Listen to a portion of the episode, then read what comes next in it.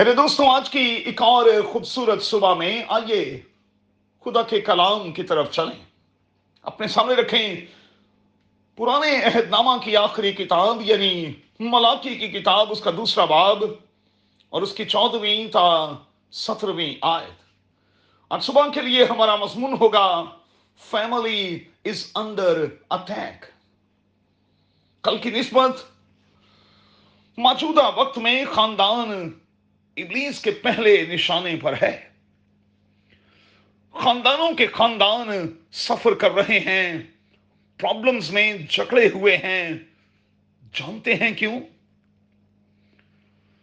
اس لیے کہ ہم خدا کی فرما برداری نہیں کر رہے، اور اس کی فرما برداری نہ کرنے کے نتیجے میں ہم مختلف طرح کی پریشانیوں اور مشکلوں میں جکڑے ہوئے ہیں۔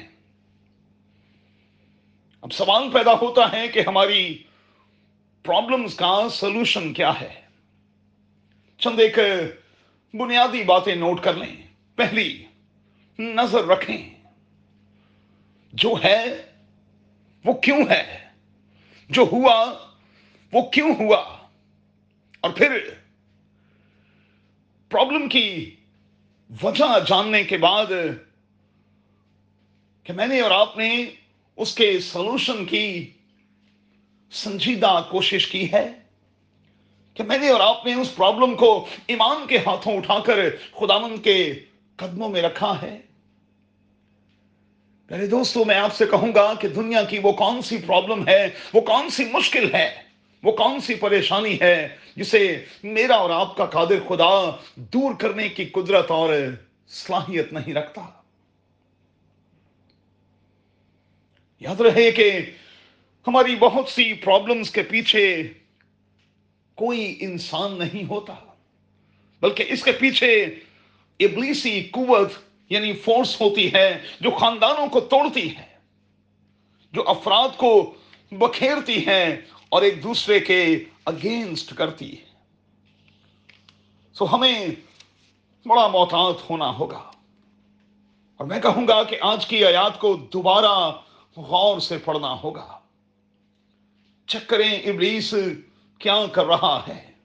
وہ ہماری بنیادوں کو ہلا رہا ہے، خاندانی بنیادوں کو، کیونکہ اگر بنیاد ہی ہلا دی جائے گی تو پھر صادق بھی کیا کر سکے گا۔ زبور کی کتاب کے گیارہویں باب کی تیسری آیت کو اس تناظر میں ضرور دیکھیے گا۔ اب سوال پیدا ہوتا ہے کہ کیا کیا جائے۔ مہربانی سے نوٹ کریں، رکھنے کو بند کریں، ان سوراخوں کو بند کریں جہاں سے ابلیس داخل ہوتا رہا ہے۔ یسعیاہ کی کتاب، اس کا اٹھاونواں باب اور اس کی بارہویں آیت۔ اپنی دیواروں کو ریپیئر کریں جس طرح نہمیا کے دور میں کیا گیا۔ ڈھونڈیں، دیکھیں کہ خداوند کے حوالے سے میرے اور آپ کے لیے ریٹرننگ پوائنٹ کیا ہو سکتا ہے۔ گناہوں پر پردہ ڈالیں، بھولیں اور آگے بڑھیں۔